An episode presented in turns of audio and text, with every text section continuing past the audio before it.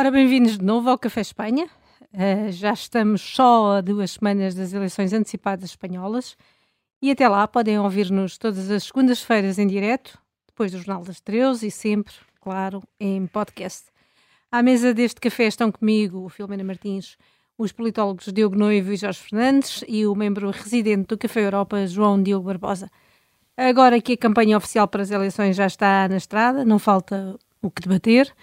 Portanto, vamos lá, este café é longo e bem-vindos mais uma vez. Obrigada. Olá. Olá. Ora, nesta primeira parte vamos falar de um tema que parece sempre um bocadinho aborrecido, mas que até tem sido bem divertido. Antes do arranque da campanha oficial e do debate a dois, que vai ser único esta noite entre Pedro Sanches e Alberto Nunes Feijó, todos os partidos apresentaram os seus programas a semana passada e há propostas não só para todos os gostos, como também muitas polémicas, algumas coisas tapafúrdias e outras que nem duraram 24 horas, tal foi o ataque de que foram alvo nas redes sociais. Ora, com as sondagens, excluindo a famosa do SIS, a continuarem a não dar garantias de que haverá maioria de qualquer dos blocos, seja o da esquerda, seja o da direita, e com o Feijó a insistir que vai falar com os barões do PSOE para que convençam Sánchez a aceitar que o governo do partido que ganhar para que os radicais não entrem no poder, vamos ter ainda duas semanas de campanha muito animadas. E este Café Espanha também vai ser, seguramente, bastante animado. Vamos olhar para os programas partidários no tema da semana.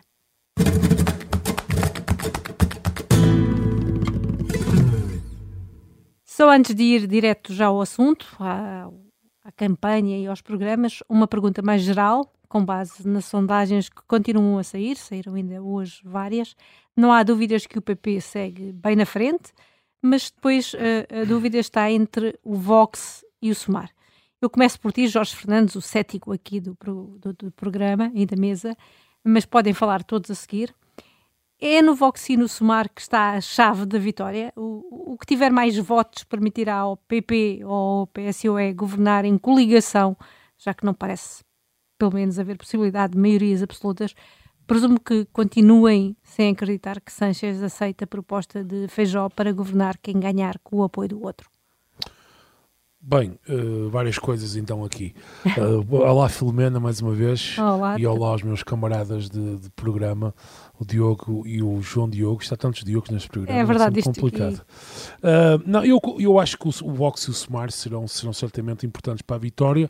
Agora, Vamos ver, depende um bocadinho de onde é que estiverem a vir os seus respectivos votos. Depende se o PP e o PSOE, apesar de tudo, conseguem uh, mobilizar o centro e deixam estes, estes partidos, no fundo, a, mobilização, digamos, dos, dos eleitorados mais à esquerda e mais à direita, por, digamos assim, uh, ou então, se porventura o Vox ou o Sumar crescem à custa do partido mainstream do seu respectivo bloco.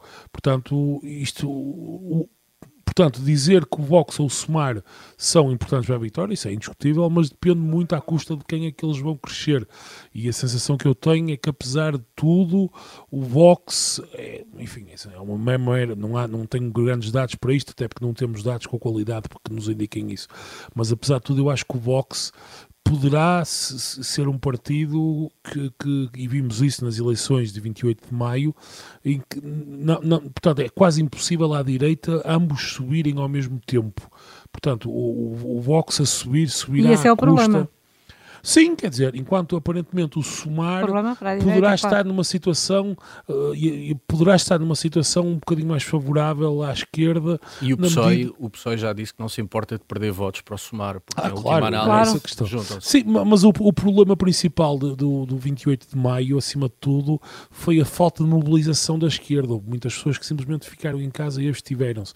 Sim, houve uma espécie de voto útil eh, por parte ali do, do centro-direita, chamemos-lhe assim, uh, em ir votar. Não, mas quer dizer, mas à esquerda houve muita gente que simplesmente não foi votar e, portanto, eu acho que o somar pode ter esse efeito mais do que um pelo efeito de persuasão, isto é, tentar mudar o voto de alguém que acha que vai, que vai votar e vota, uh, e, e, poderá mudar a sua, a sua, o seu sentido de voto, acima de tudo poderá ter um efeito de mobilização, isto é, pessoas que não estão necessariamente contentes com o Sanches, com o PSOE... Mas isto depois etc. não poderá haver aqui uma sei lá, uma a, a verdade em haver os votos nos dois partidos, uma vez que na prática ruralmente uh, esses partidos, quer o Sumar, quer o Vox, o Vox não contam, não, não elegem deputados uh, e depois isto ficar um bocadinho centralizado uh, e nas grandes cidades, o, sim, o Sumar e o Vox elegem, mas nas, lá, nas pequenas províncias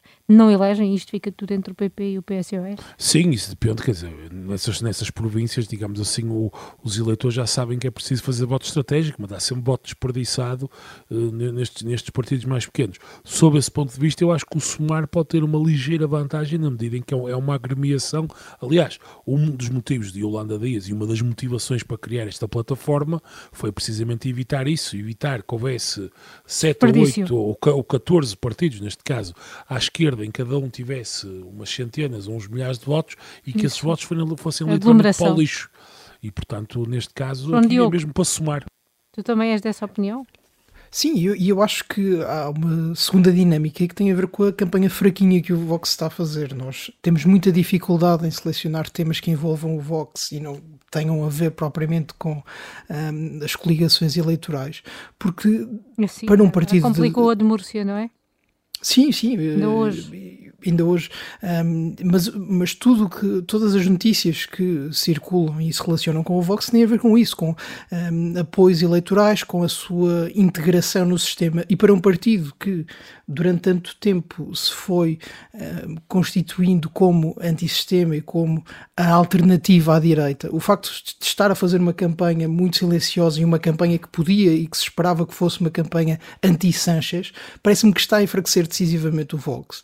Logo no rescaldo das eleições municipais não era previsível que um, o Sumar pudesse uh, enfrentar diretamente o Vox. O que é que aconteceu? Aconteceu primeiro uh, a rendição do, do, Podemos e depois esta campanha muito lenta do Vox que tem beneficiado claramente o Sumar. E acho que, do ponto de vista das alianças, perder o terceiro lugar pode ser importante para o Vox. Então, vamos lá agora então aos programas e vamos lá começar pelos extremos. A, proposta mais polémica que surgiu ainda antes dos programas serem apresentados veio do SUMAR, e até já falámos dela aqui. E Holanda Dias queria dar 20 mil euros a todos os jovens quando chegassem aos 18 anos para decidirem a sua formação. O Pablo Iglesias não perdeu a oportunidade de acreditar e de dizer que assim o dinheiro ia tanto para o filho do dono da Zara como para o de um cabeleireiro. Uh, depois de muitas críticas e alguns recuos, no programa, afinal, só está uma prestação universal de 200 euros mês por filho até aos 18 anos. Isto é o que se chama um flick-flack à retaguarda de Diogo Noivo. É, mas é sobretudo um, um, um, exemplo daquilo que é a campanha do SUMAR. O SUMAR está a fazer campanha com o Orçamento de Estado. Quando nós olhamos para as propostas uh, do SUMAR, encontramos 2 milhões de casas novas, subsídio de mil euros para quem tenha crédito de habitação até 250 mil euros, a redução da jornada de trabalho para 32 horas. Isto começou com 37 horas e meia, já vamos ah, em 32. Portanto, a força da campanha é assim. Um, aumentar o investimento em saúde, meio ponto do PIB por ano, educação gratuita dos 0 aos 3, 5% do PIB em educação, 1% do PIB em cultura. Jesus, tão bom. E, portanto, o Orçamento do Estado espanhol não tem fim um, e esta é a campanha do SUMAR. Uh, é claro que todas estas medidas estão a surgir para esconder outras. Já falámos de uma em programas uhum. anteriores, que é uh, o compromisso que o SUMAR tem em realizar um referendo de autodeterminação na Catalunha. Uh, embora, Já falaremos disso no embora, na segunda parte. Sim. Exatamente, embora não lhe chame isto. Uh, e depois as outras medidas que mostram que o SUMAR é de facto uma plataforma de esquerda radical, como por exemplo a criação de uma entidade para controlar o rigor jornalístico retirando carteira e expulsando os jornalistas que não cumpram este, este rigor isso estava, estava Portanto, Isso foi dito, mas depois foi uma das tais medidas com recuo 24, ou melhor, com por... um ligeiro uh, uh, recuo, modificação. Houve recuo, Filomena, porque alguém reparou na medida. Se não claro. tivessem reparado na medida, ela lá continuaria. Ela, ela não foi, digamos que não foi bem um recuo, foi uma reformulação da é. escrita. Mas isto mostra que entre o Sumário e o Podemos, de facto, há uma mudança de estilo, não há mudança de conteúdo. Lembremos-nos que Pablo Iglesias do Podemos exigiu uma imprensa 100% pública, com base, aliás, as inspirações são sempre úteis para perceber o que as pessoas querem, com base na Lei de Comunicação Social do Equador, aprovada em 2013 por Rafael Correia. Deve ser o Jorge Fernandes está a rir, presumo. Estou sim, claro. E, e portanto, um, isto era o Podemos, isto é o Sumar. Aliás, o Sumar, outra das coisas que está a esconder é a sua postura sobre a Ucrânia, que é em tudo sim, igual à, à do Podemos e, portanto, esta, Aliás, este pedido de paz mais não é do que um artifício e, colocado ao serviço do invasor. E a fazer, falar disso ao João Diogo Barbosa, porque há, há, aqui uma questão importante no programa do Sumar, que vamos falar dela na segunda parte, porque é quando fala de não de um referendo, não está lá a palavra referendo, mas fala de um novo contrato vou tentar ler isto com, com muita calma, de um novo contrato territori ai, tu, tu agora, territorial. territorial para a Espanha e da questão da Catalunha. Uh, deixaremos isso para a segunda parte, porque vamos falar da Catalunha na segunda parte, mas o programa do SUMAR é o que fala mais claramente, claramente da questão da guerra na Ucrânia, o que é um, um bocadinho estranho. Um, aliás, a questão da, da Ucrânia abriu uma grande fratura entre o PSOE e o Podemos de Iglesias, por causa do envio de armas para Kiev. Agora, o, o movimento de Holanda Dias diz apenas que Espanha deve manter a sua solidariedade integral e fortalecer a via diplomática para conseguir uma paz justa e duradoura. Uh, como é que tu lês isto também, João Diego Barbosa? Eu acho que vale a pena entender que o SUMAR é uma coligação de movimentos de esquerdas e, na hum. verdade, se nós formos uh, a uma análise mais granular, percebemos que cabe lá toda a gente, desde nacionalistas valencianos que acham que a Ucrânia devia receber mais armas, até gente como os herdeiros do Podemos que acham que, enfim, isto é mais ou menos uma guerra contra o imperialismo americano e que foi provocada pela NATO, etc. Sim. E, portanto, é dentro do somar uma questão difícil e compreende-se que no, no programa tenham escrito muito para não dizer grande coisa, ah, mas se nós formos a ver do, do, do que vamos sabendo das declarações públicas, Holanda Dias até estará mais perto daqueles que apoiam uh, o consenso e o que tem sido feito, aliás, faz parte do, uh, do governo, um, mas eu acho que também faz, vale a pena pensar porque é que não se tem discutido a Ucrânia um, na campanha por um e é lado. É verdade, isso faz-me confusão que a guerra não apareça de uma forma mais explícita, aliás, nos outros programas, sendo até a Espanha com a presidência da UE. E é porque é um tema não muito confortável para qualquer um dos partidos, ou seja, entre o PP e o PSOE, enfim, não, não se acredita que haja grande diferença e não há muito a distinguir os partidos por aí, portanto Sim, claro. seria um bocadinho perder tempo mas para o Vox, por exemplo, é um tema complicado. Um, a direita europeia, de onde vem o Vox, durante muitos anos admirava Putin como sendo um símbolo de força, alguém que combatia a decadência do Ocidente. E se calhar, se, pensarmos, por exemplo, em Itália, onde essa alteração foi muito clara, nos tempos de Salvini, quando essa direita era liderada por Salvini, Putin era um ídolo. Hoje em dia, em que essa direita é liderada por Meloni, uhum. um, a Ucrânia que mostra essa força e essa capacidade ainda das nações sobreviverem. E eu acho que para o Vox o, o, um, o, discurso continua a ser muito complicado porque entre uh, as suas fileiras haverá gente que tem uma e outra opinião, haverá quem acha que Putin é um membro conservador. Discordo, discordo um bocadinho de ti, João Diogo, porque sendo certo que para o Vox é complicado, PP e Vox à direita têm assumido claramente as suas diferenças sobre a política territorial em Espanha, sobre a lei de, violência de género. Portanto, PP e Vox convivem com as suas diferenças. Onde há um problema é à esquerda, porque Sumar e PSOE têm que ser uma frente unida e se há tema que os separa é a Ucrânia. E, portanto, eu acho que, sendo havendo incómodos à direita e à esquerda, à direita esses incómodos e essas diferenças coexistem, mas à esquerda são muito mais complicadas. Mas, senhores, não, vamos, vamos, eu, eu, vamos, vamos, estar apertados de tempo. Eu vou, vou, vou, passar já para o Vox e vou, vou, vou aqui pressionar o Jorge Fernandes, um, porque eu nem sei bem para onde começar no programa do Vox, tendo em conta que estamos perante um dos partidos mais ultras da direita europeia uh, e que continua a crescer, como ainda este domingo se viu em mais uma região alemã. Um, e o Abascal parece que quer encostar o feijão às cordas e então uh, o programa do Vox toca todos os limites. Propõe acabar com todo o sistema de cotas criado para combater a desigualdade de género, acabar com a lei do aborto, da eutanásia, da mudança de sexo e até da a lei da igualdade contra a violência de género, que foi aprovada pelo Congresso em 2004. Eu sei que tu és uh, cético quando chegará a poder, e já se viu que os, que os pactos regionais estão a passar por cima de tudo isto, uh, mas o PP pode aceitar algumas destas propostas para se coligar com o Vox num governo? Não, eu acho que o PP não pode nem vai aceitar nenhuma destas propostas. Quem vai, quem vai deixar cair as propostas é o Vox. Até porque o Vox estará numa posição, enfim, como qualquer, qualquer parceiro júnior de coligação, estará numa posição subalterna, digamos assim. Uh, e, portanto, bem, há, em primeiro lugar, há que dizer, de forma muito, muito simples, algumas das propostas que o Vox faz são pura e simplesmente inconstitucionais. Portanto, nem sequer são uma matéria da opinião política. Portanto, algumas propostas que, se por acaso tentassem, enfim, ser vertidas em lei, seriam automaticamente, enfim, eliminadas com recursos, com recursos para o Tribunal Constitucional, porque são inconstitucionais. Portanto, ponto final, nem sequer há um o debate o sobre Vox isso. também propõe que a Espanha saia do Acordo de Paris, tal como fez com Trump, e, e, que e é contra várias uh, leis ambientais. Propor, e, obviamente, há o ataque aos imigrantes, quer tudo. tudo Não, claro, eles podem propor aquilo que quiserem. Outra coisa é aquilo. Uh, portanto, o, o programa deles é um programa é difícil até de qualificar, quer dizer, acho que, acho que as medidas que eles, que eles propõem, é, eu aí concordo, vamos ver. Ah, independentemente daquilo que nós achemos uh, de Sanchez, eu aí concordo com ele, quer dizer, estas coisas todas, a esmagadora maioria delas, por exemplo, acabar com a questão do aborto, a igualdade de género, uh, tudo, há imensas coisas aqui que são e simplesmente, isto é de um, um atavismo atroz, não é? E portanto aqui o Vox mostra bem uh, ao que vem e que eventualmente até representa uma parte não menosprezável da sociedade espanhola. Uh, e portanto, é, sob o ponto de vista de que efeitos é que isto pode ter uh, para o dia seguinte às eleições, acho que nenhum, pessoalmente. Eu acho que uma das coisas que, que, que estes partidos, que nós sabemos isso, da direita radical, têm é que quando, digamos, quando se chega ao momento das negociações, uh, e existe já, já existe vastíssima investigação académica sobre isto, o impacto real das posições destes partidos, sob o ponto de vista da definição das políticas públicas, é absolutamente mínimo. Isto vou, é.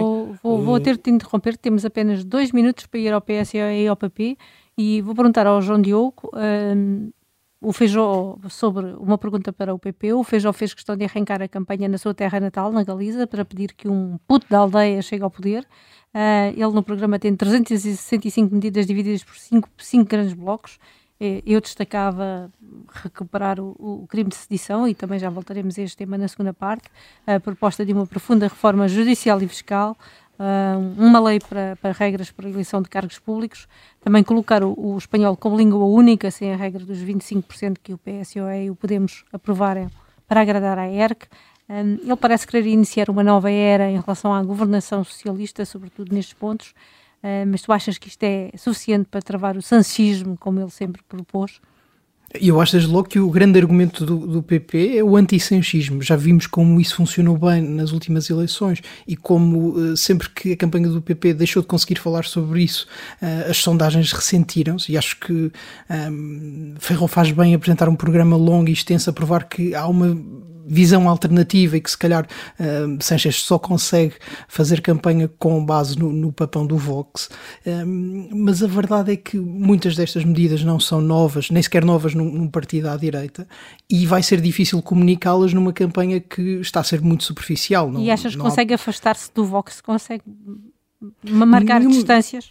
Ou seja, eh, eh, afastar-se do Vox é uma questão de, de, princípio, quase, quando se fala de, um, ehm, de todas aquelas propostas da, pergunta anterior ao Jorge. Não é fácil uh, combater isso com medidas como a descida de impostos. Um, ehm, a verdade é que a, a grande, o grande alinhamento, eu diria, neste momento, entre o PP e o Vox tem a ver com a questão regional. Aí vai ser difícil uh, afastar o Vox quando se propõe uh, o regresso do crime de sedição, por exemplo, mas a verdade é que o PP tem uma herança de Rajoy que não é muito positiva, não é bem vista pelos eleitores, e é aí que me parece também que o PP pode ir buscar eleitores ao Vox. Não vai ser um, entre aqueles que querem proibir o, o, casamento de pessoas do mesmo sexo, por exemplo, que o PP pode ir uh, buscar gente. Não, não estão aí os seus eleitores. E, portanto, Ferro tem o papel mais difícil nesta campanha, que é o de, por um lado, apresentar-se como alguém que tem competência e capacidade para liderar um governo, e, por outro, afastar-se do Vox, um, porque tem de combater, quer hum. nas medidas de detalhe, quer no plano dos princípios, e é muito difícil fazer campanha assim.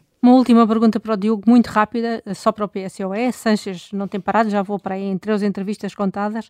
Um, eu, eu pergunto, ele tem ali uma aposta na continuidade, quantitativa, quantitativa de captar apoios na ala mais progressista, ou seja, nos votantes do PP e nos dos desaparecidos cidadãos críticos do, dos acordos com o Vox, uh, tem deixado duras críticas contra estes pactos regionais PP-Vox. Um, mas não mudam, as sondagens não mexem para o PSOE, muito, muito pouquinho. Onde é que ele está a falhar? Uh, há mesmo já uma exaustão em relação ao sanchismo?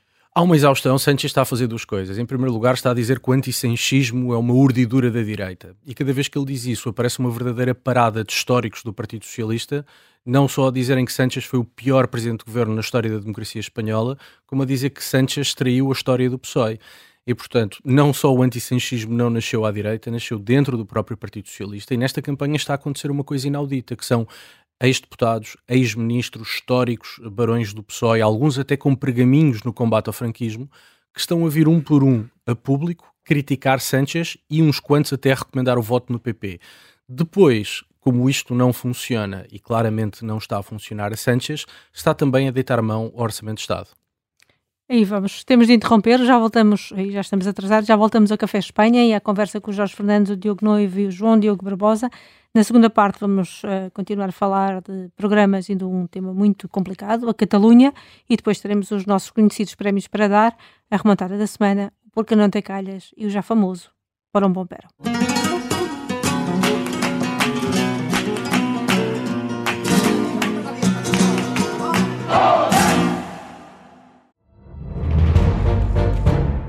Esta é a história do padre obcecado com a infiltração do comunismo na Igreja que tentou matar o Papa em Fátima. Episódio 4 Beijar o Papa. Saguei! Tirei, tirei a faca. Fui, empunhei e mesmo no momento em que.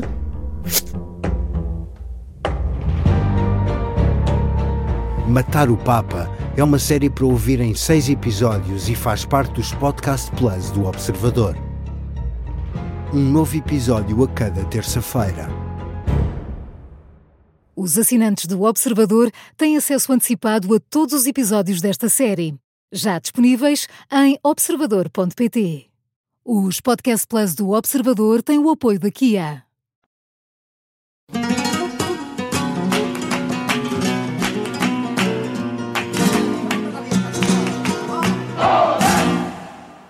Pois estamos de volta ao, novamente ao Café Espanha. Eu sou a Filomena Martins, o Hugo já disse, e comigo estão o Jorge Fernandes, o Diogo Noivo e o João Diogo Barbosa, sendo que o Diogo Noivo está connosco em estúdio hoje. E continuamos a babaricar desta chávena de cafeína. Para o segundo tema desta semana, o assunto é polémico, e já é polémico há muito tempo. Fomos falar da Catalunha e de independentismos, é um dos grandes problemas de Espanha.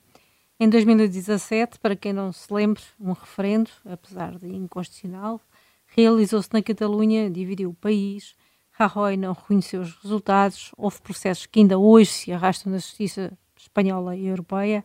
Mas a verdade é que quando Sánchez negociou este governo, que eh, agora vai, digamos, mudar, um governo Frankenstein com o Podemos, eh, conseguiu o apoio da ERC, a esquerda republicana da Catalunha, além também do, do Bilu, o partido político da ETA, chamemos-lhe assim, uh, e antes deste descalabro nas regionais que levou para eleições antecipadas, já havia até notícias de que a Catalunha queria avançar com um novo referendo em 2024. Jorge Fernandes, comece por ti e pelo Sumar, falávamos disto há bocado apesar de Holanda Dias já ter dito publicamente que um novo referendo na Catalunha não está sobre a mesa, nem está no programa da sua coligação de 16 partidos, nesta coligação o maior partido é o Podemos, que em 2019 falava concretamente nesse referendo. O Semar escreveu assim uma coisa vaga, que presumo que gostasses que a Holanda concretizasse. Uh, no programa fala de um novo contrato territorial para a Espanha, uma real, realidade plurinacional o país de países, eu estou a citar, e defende que os cidadãos da Catalunha votem de acordo com o que saia do diálogo entre o governo e a Generalitat, ou seja, o SUMAR quer avançar para um novo pacto territorial entre a Catalunha e o Estado espanhol, que deve ser votado pelos catalães. Isto é, é um referendo mascarado ou é o quê? Bem, uh, o problema catalão provavelmente será o mais difícil que, que, que o país enfrentará nos próximos anos, caso o PP e o Vox ganhem. Eu já vou explicar porque é que acho isto. Eu acho que e Holanda, e, há mais do que Holanda, provavelmente um conjunto de pessoas dentro da coligação dos partidos têm posições, digamos, enfim, curiosas, vamos, vamos colocar assim para, para não sermos duros, acerca da questão catalã enfim, que, a questão do, do, do, referendo. Tu não seres duro é uma novidade aqui já. Não, não, mas a questão, do, a questão do referendo é uma questão absolutamente ridícula, até porque basta olhar para outros países da Europa, eh, já, enfim, por exemplo, na Alemanha, a Baviera já, já, já fez dois pedidos de secessão e foi ao Tribunal Constitucional Alemão. O Tribunal Constitucional disse que não, que aquilo era uma impossibilidade constitucional e o referendo morreu ali. Portanto, em Espanha, não o morreu. Tribunal Constitucional diz exatamente a mesma coisa, a opinião é exatamente a mesma. Mas o referendo não morre em 2017. Pois, não morreu. Não, o, o, não, quer dizer, 2017 é uma questão muito complexa, podíamos discutir, mas agora não temos tempo para isso. Não, não vamos não, ter o, tempo. Motivo pelo qual eu acho que, eu, que, que a questão catalã não será rigorosamente perigo nenhum caso uh, o Sumar uh, chegue, ao, chegue ao poder numa coligação com o PSOE, é porque essa questão não, não se vai colocar. Quer dizer, se, se, vamos supor, no cenário de Sanches uh, manter-se como Primeiro-Ministro e, e, o Sumar ser o parceiro de coligação, quer dizer, o, digamos, o status quo atual da Catalunha mantém-se. Portanto, não há as, as, as, forças vivas, digamos assim, do processo que estão absolutamente desesperadas uhum. e, a, e, a, e, a, rezar a todos os santinhos para que o Vox e os fascistas regressem a Madrid e o PP com eles, uh, a última coisa que querem é que o, o PSOE se mantenha no poder, porque o processo está moribundo e caso o, o, no, no, dia em que o PP e o, e o Vox cheguem ao poder, aquilo vai reavivar novamente todos os fantasmas e, portanto, aquilo vai ser novamente utilizado. A chegada da direita e da extrema-direita, nas palavras deles, ao poder será o momento para reavivar tudo aquilo e a necessidade imperiosa da Catalunha eh, fazer qualquer coisa para sair das garras do fascismo madrileno. Quanto à Holanda, é evidente que, que, o que estavas a ler é evidente que é um, um, referendo mascarado, mas é um referendo que não existe. Quer dizer, eles, eles Sanchez manterá as coisas tal como estão até agora e, e o Sumar, tal como o Vox fará com aquelas medidas, que são simplesmente medidas, digamos, para motivar eleitoralmente os seus eleitores, mas depois, quando se chegar ao poder, aquilo é metido numa gaveta e, e chega-se ao poder e, e, e vira essa página. Vamos ver se o Diogo concorda contigo. O PSOE tentou desviar as intenções dos seus acordos com, com a ERC e o Bildu, dizendo até que a derrota dos terroristas da ETA só foi possível graças à ação de um governo socialista, o, o Zapatero. É o Zapatero, é, mas as, as, mentiras em campanha são uma coisa normalíssima. Nunca ouvi falar de tal coisa. Estão a brincar comigo. Mas, nunca, tava, nunca. Mas, mas, obviamente que ele fez isso, esse truque em campanha e, e não fizeram um fact-check às palavras dele. Mas também teve o azar de ver esta semana Puigdemont, que pode ser preso a qualquer momento agora que perdeu a imunidade, revelar que pessoas do PSOE lhe ofereceram um indulto em troca de ele passar algum tempo na prisão. Uh, e depois uh, uh, da política de diálogo e de cedências aos independentistas nesta legislatura, que teve como expoente máximo a chamada mesa de diálogo, agora no programa do PSOE não há qualquer referência a esse diálogo, não consta a palavra referente que vinha sendo falado para 2024, Há só uma bicada ao PP dizendo que o governo socialista enfrentou com valentia o grave conflito que se gerou no governo PP e trabalhou para construir um projeto de país em que caibam todos os territórios. Isto é bonito, eu também citei. Hum. Isto é um recuo, é política pura, é o Sanchez a fazer campanha. É política pura porque as coisas estão a correr muito bem ao Partido Socialista na Catalunha. De acordo com as sondagens, o PSOE será o partido mais votado na Catalunha, uhum. portanto, passando à frente da esquerda republicana, republicana, da Catalunha, que foi a grande vencedora das legislativas em novembro de 2019. Nós temos duas guerras na Catalunha. Em primeiro lugar, temos a guerra dos partidos independentistas contra os partidos constitucionalistas, os que defendem a unidade de Espanha os independentistas tiveram uma derrota pesadíssima nas autárquicas de 28 de maio e, de acordo com as sondagens, essa derrota vai se aprofundar ainda mais Mas, sim, sim. nas legislativas. E, portanto, há época de guerra aberta aos socialistas, que são aparentemente os mais votados, e não é por acaso que Puigdemont apareceu em campanha para dizer que os socialistas lhe ofereceram um indulto. Isto é política interna da Catalunha. São os independentistas a tentar retirar votos ao PSOE. E, portanto, essa é uma guerra. Mas também temos uma guerra entre independentistas. A esquerda republicana da Catalunha contra o Junts per Cat, que na sua origem é um partido de centro-direita, embora hoje em dia a gente já não sabe muito bem o que é que é o Junts, além do seu independentismo. O que nós temos muito claro na Catalunha é que quer nas municipais e autonómicas, quer agora nas legislativas, há uma tendência de queda claríssima das forças independentistas. Um, também há uma queda muito significativa do número de pessoas na Catalunha que são favoráveis à independência. os independentistas nunca foram maioritários na Catalunha, nunca, e agora são ainda menos. Há claramente uma tendência de queda. Há uma outra coisa interessante que, se acontecer, vai ser enfim, dia de festa para o Partido Popular. O Partido Popular conseguirá eleger entre 6 a 8 deputados claro. na Catalunha face aos dois que tem. Isto é uma coisa é nunca vista. E isso mostra, eu estou bastante de acordo com o Jorge quando o Jorge diz que para o independentismo até certo ponto até lhes podia dar jeito um governo de direita porque isso permitiria agitar o papão da direita e unir Uh, uh, enfim, as forças independentistas, criando novamente um conflito hum. com Madrid. Mas o que nós estamos a ver nestas sondagens é que o PP cresce, Cresce PSOE muito. Cresce muito, o PSOE vai à frente e o independentismo cai. cai. Ou seja, aquela ideia de que a possibilidade de uma maioria de direita em Espanha entre o PP e o Vox e acicatar o independentismo na Catalunha, aparentemente não. E, portanto, nós temos uma Catalunha uh, que está claramente nas mãos do PSOE, os independentistas em queda absoluta, porque em parte perderam o controle do independentismo nas ruas. E está nas mãos do, do PSOE porque, com o acordo do PP. Está nas mãos do. Certo, mas o crescimento do PSOE, mesmo de forma isolada, é impressionante. Agora, o que é facto é que os independentistas prometeram um conjunto de coisas. Aliás, o independentismo catalão é muito parecido com o Brexit. Uh, prometem um conjunto de coisas que depois não, não são verdade.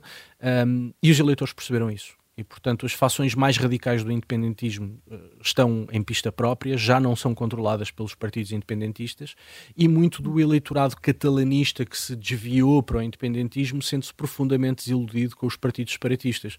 E, portanto, o independentismo está na moda baixo, um, o que eu acho que é uma boa notícia para o Estado de Direito Democrático.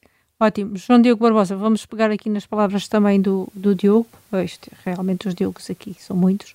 Uh, Feijó disse que o PSOE é constitucionalista em Madrid e independentista na Catalunha. Uh, também fez de forma calculista a sua segunda ação de campanha em Barcelona. No entanto, cometeu ali um erro no terreno, uh, um, um, erro incompreensível. Disse que manteria o diálogo com os independentistas se chegasse ao poder. Depois teve de se, se corrigir a correr tudo no dia seguinte. Mas o seu programa é claro.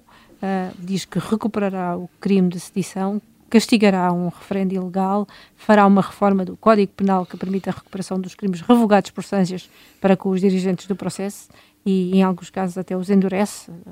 Houve vários indultos aos dirigentes independentes presos. Um, aliás, aqui algumas propostas uh, até coincidem com as do Vox. Um, pelo menos um ponto em que eles se entendem. Tu achas que todas estas propostas é o que fazem, como estava a dizer o Diogo, uh, subir o PP na, na Catalunha e pôr este, uh, fazer esta subida tão grande e deixar o PP com, com força também na Catalunha e também fazer cair os, os votos nos independentistas.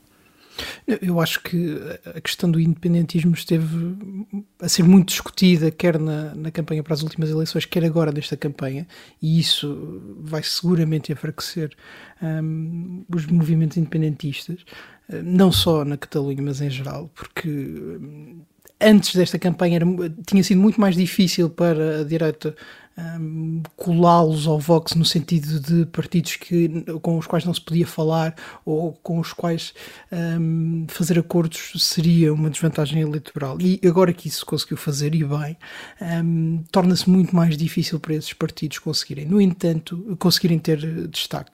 No entanto, o facto de o PP ter um programa desses, com todas essas propostas, e dependendo da sua execução eventual enquanto governo, e, e, tendo em conta que num governo com o Vox um, é possível que haja um grande impulso para que essas medidas sejam rapidamente implementadas, de facto pode haver, como, como dizia o Jorge, uma segunda vida do independentismo.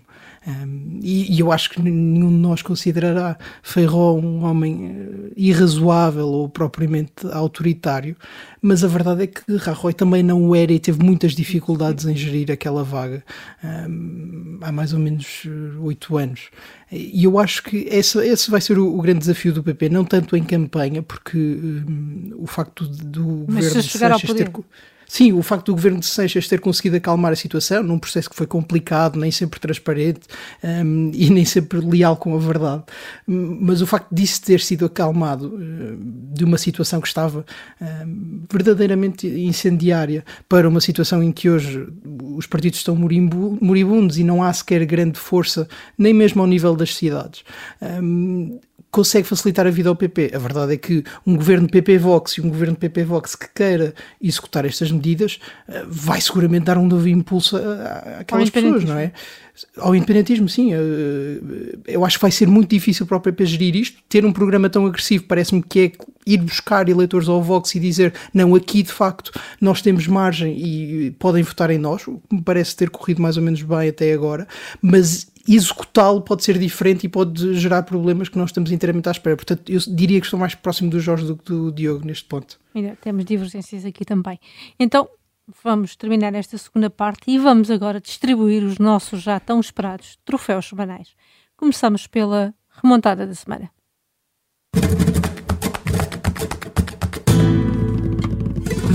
E como tem desvantagem, começa o Diogo Noivo com a remontada eh, e começa com o Somar a subir nas sondagens, como, como eu dizia no início, muita coisa se pode decidir de acordo com quem for o terceiro partido mais votado e a verdade é que comparativamente com o Podemos sozinho, desde que Holanda Dias, uh, logo a seguir às regionais, saiu do partido, a sair, não é uma saída, mas uh, deixou ali o o, Podemos encostado, a, encostado às cordas e anunciou o seu movimento uh, que o Sumar não para de crescer. Numa sondagem já aparece à frente do Vox, noutras em igualdade técnica, ambos com 30 a 35 deputados. E esta subida do Sumar tirou a maioria que parecia no início garantida ao PP, mais Vox. Sim, a, a mediana das sondagens coloca o Sumar a eleger 34 deputados, ou seja, mais um do que tem o Podemos atualmente. O Podemos tem 33 deputados. Um, nós, como começámos, aliás, começámos o programa por isso. Do meu ponto de vista, aquilo que verdadeiramente interessa é saber quem é o terceiro partido. Porque se for o Vox, nós temos um acordo de incidência parlamentar, de governo, enfim, há mil soluções entre direita radical e centro-direita e há governo de direita. Se for o Somar, mesmo que o Partido Socialista fique em segundo lugar, muito provavelmente teremos um governo de esquerda, porque socialistas, somar, vão se aliar a separatistas catalães e bascos e mais algumas forças regionais. Nós não temos falado da Espanha vazia, mas essa pode ser uma grande surpresa das eleições e que pode mudar completamente tudo o que temos estado a falar. Uh, mas seja como for, é muito importante saber quem vai ser o terceiro partido. E o Sumar está-se a aproximar muito dessa posição, está quase a fazer o sorpasso ao Vox. O Vox tem atualmente 52 deputados, a mediana das sondagens coloca-o em 39. E, portanto, há claramente um recuo do Vox e há claramente um avanço do Sumar. Se o Vox continuar a recuar, e aliás, por isso é que o Vox esta semana começou a gritar muito uhum. e começou a fazer, enfim, anúncios de campanha muito, muito duros, que é para segurar a sua base eleitoral. Sim, Porque o Vox já percebeu, contra o PP inclusive é contra o PP, porque o Vox já percebeu que há uma dinâmica de voto útil no PP, a uhum. esquerda tem dito, atenção, que vem o fascismo, não Sim, votem na direita, isso não está a funcionar, como aliás já não tinha funcionado uhum. no dia 28 de maio, como aliás já não tinha funcionado em 2021 nas eleições autonómicas de Madrid, e portanto está a haver voto útil no PP, o Vox está a perceber, está a carregar nas tintas e o Somar está a aproximar-se do terceiro lugar. Se isso acontecer, se o Somar ficar em terceiro lugar com 40 e qualquer coisa deputados, o PSOE não descer muito dos 110, muito provavelmente teremos Temos um, um governo de esquerda, mesmo com os socialistas em segundo lugar. E, portanto, há claramente uma remontada hum. nas sondagens uh, por parte do Somar. Vamos ver se nestas duas semanas que faltam uh, a subida continua. Vamos ver. Entregue a remontada da semana, vamos pôr fita cola na boca de quem? Porque não tem calhas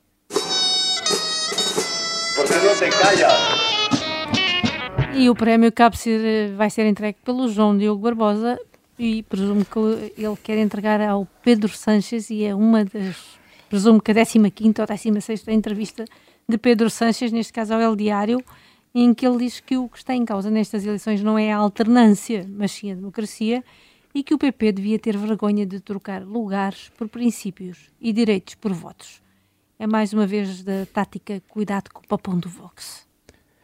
Está elevada a campanha, não é? Hum, sim, Seixas tem-se multiplicado em entrevistas, para aí, é para uma entrevista a um ritmo para aí, uma a cada três dias, é uma coisa até difícil para um chefe de governo. Eu não sei mas como é que ele consegue, mas eu acho que ele deve ter vários guiões e vai, vai mudando. É possível que seja o chat GPT já a responder a algumas delas, uh, mas uh, não, esta entrevista era importante porque, tendo sido a grande entrevista no fim de semana pré-debate, serve para marcar. Um, eu diria definitivamente a posição do, do PSOE em relação a esta matéria. E sai um, no mesmo fim de semana em que saiu uma entrevista do José Luís Abalos, que foi durante muito tempo uh, o braço direito de Sanches, depois eles chatearam-se, mas agora estão mais ou menos próximos outra vez, em que ele diz mais ou menos o mesmo, ou seja, nós não podemos apoiar o PP, porque senão depois o PP trai-nos. E uh, isto parece-me que se está a tornar um bocadinho um paradoxo para a campanha do PSOE, ou seja, o Vox é o anticristo, um, a democracia em Espanha vai acabar e nós não estamos dispostos a fazer nada para a salvar. Um, de facto, a ligação do, do, do PP ao Vox foi funcionando como tática de campanha enquanto se discutiam os acordos regionais. Aí vimos um, quer a campanha do, do, PP ter dificuldades de narrativa, quer as sondagens a castigar um bocadinho o PP. Mas nós vemos agora que esse efeito está a parar, porque são declarações dramáticas que se desgastam rapidamente quando se percebe até que o Vox não está a conseguir grandes cedências um, do PP nas regiões e começa a esbater-se esse efeito. Um, e eu acho que nesta altura o PSOE e especificamente Pedro Sanches estão a usar uh, o papão do Vox, como tu dizias, Filomena, como uma desculpa para não terem uma visão para o país, para não terem um projeto alternativo, ou seja, eh, temia-se que a direita com o antissanchismo não conseguisse apresentar mais do que isso, mas a verdade é que Ferro apresentou eh, centenas de medidas, eh, está a conseguir inverter a discussão e a tentar trazer assuntos substanciais para a mesa. O PSOE não está a fazer isso e parece-me que é não só uma má tática eleitoral, como é também uma, um contributo para a erosão das instituições e quer o fim do, do bipartidarismo, quer a erosão das instituições em Espanha não é, não é algo que esteja condenado a acontecer por razões culturais ou demográficas, etc. Não, é o resultado de escolhas políticas conscientes e, neste caso, um, e no caso muito claro desta campanha, de erros políticos conscientes que, são, que estão a ser tomados quando outras decisões podiam ter sido tomadas e, e produzir resultados diferentes. E, portanto, talvez seja exagerado pedir a Pedro Sánchez que se mas já era a altura de dizer coisas novas. Jorge Fernandes, é a tua vez de nos trazeres um pouco de salero no Porão Pompero.